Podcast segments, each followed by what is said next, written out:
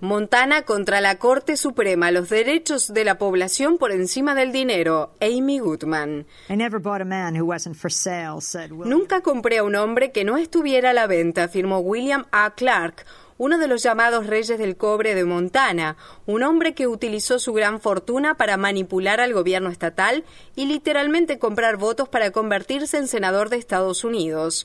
Esto sucedió hace más de 100 años. La corrupción flagrante de Clark y de los otros reyes del cobre generó un escándalo que dio lugar en 1912 a la aprobación por iniciativa ciudadana de la ley de Montana sobre prácticas corruptas. El siglo que siguió caracterizado por las restricciones al financiamiento de las campañas electorales y los requisitos de transparencia que evitaban que el dinero de las empresas influyera en las elecciones, llegó a su fin esta semana cuando la Corte Suprema de Estados Unidos revirtió la ley de Montana. Cinco magistrados de la Corte Suprema de Estados Unidos reiteraron su polémico fallo en el caso Citizens United, que permite la contribución ilimitada por parte de las empresas a las campañas electorales. Continúa siendo la ley aplicable en todo el país. La corrupción de Clark contribuyó a que se aprobara la decimoséptima enmienda a la Constitución de Estados Unidos. Hoy, casi un siglo después, podría ser necesario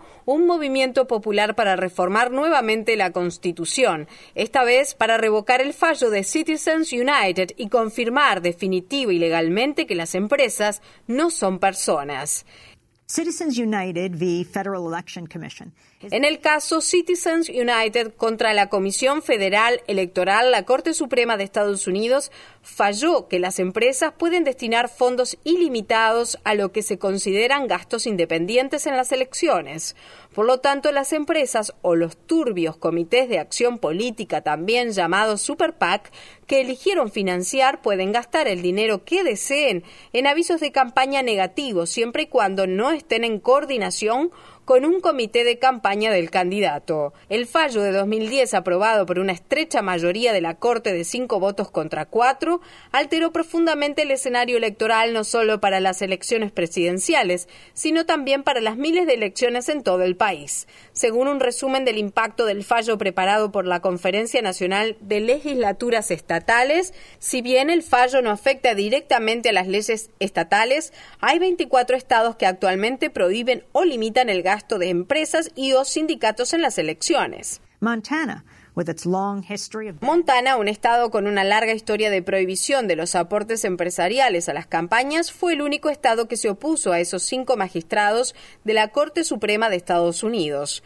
22 estados, más el Distrito de Columbia, presentaron un escrito en apoyo a Montana, en el que advertían que las elecciones estatales son diferentes. El documento de apoyo decía, los estados en particular, los estados ricos en recursos que tienen pocos habitantes, como Montana, enfrentan el riesgo de que empresas que no están domiciliadas en el Estado y que tienen intereses individuales bien definidos dominen el gasto de la campaña electoral en las elecciones estatales y locales.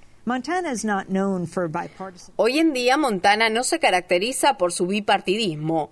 El gobernador demócrata Brian Switzer afirma que a su pluma se le agotó la tinta debido a la cantidad de locos proyectos de ley republicanos que ha tenido que vetar desde que asumió el cargo. A falta de tinta ahora lleva los proyectos de ley de la legislatura controlada por los republicanos a las escalinatas del Capitolio y los estampa con un sello rojo marcado a fuego que dice veto.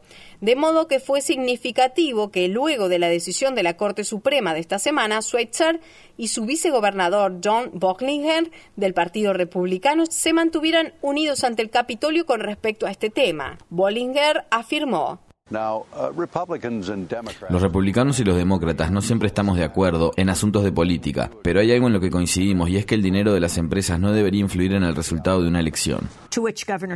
A lo que el gobernador Schweitzer agregó. Aquí en Montana estamos orgullosos de nuestros 100 años de historia de mantener el dinero de las empresas alejado de nuestras elecciones. Las empresas no son personas y no deberían controlar a nuestro gobierno. Montana defendió la democracia tanto a nivel estatal como en nombre de Estados Unidos al luchar para mantener nuestra prohibición al financiamiento empresarial de las campañas electorales. La Corte Suprema de Estados Unidos bloqueó nuestra ley estatal porque afirmó que las corporaciones son personas. Lo creeré cuando Texas ejecute a una. John Boniface es cofundador y director de Free Speech for People, Libertad de Expresión para la Gente, que forma parte de una coalición de grupos que se organizan para promover una reforma constitucional que especifique que los términos gente, persona o personas, tal como son utilizados en la Constitución vigente, no incluyen a las sociedades anónimas ni a las de responsabilidad limitada ni a otro tipo de entidades. Bonifaz me dijo, ha habido una creciente movilización en todo el país de personas que piden una reforma para recuperar nuestra democracia. Cuatro estados, Hawái, Rhode Island, Vermont, Nuevo México, están pidiendo una reforma. Otros estados probablemente se sumen pronto a esa lucha. Montana promueve una iniciativa de reforma que será sometida a votación en una elección estatal en noviembre. Cientos de municipalidades de todo el país han pedido una reforma. Más de mil líderes empresariales se sumaron a ese pedido y ahora hay una docena de proyectos de ley en el Congreso de Estados Unidos que solicitaron una reforma y en julio se realizarán audiencias ante el Comité Judicial del Senado.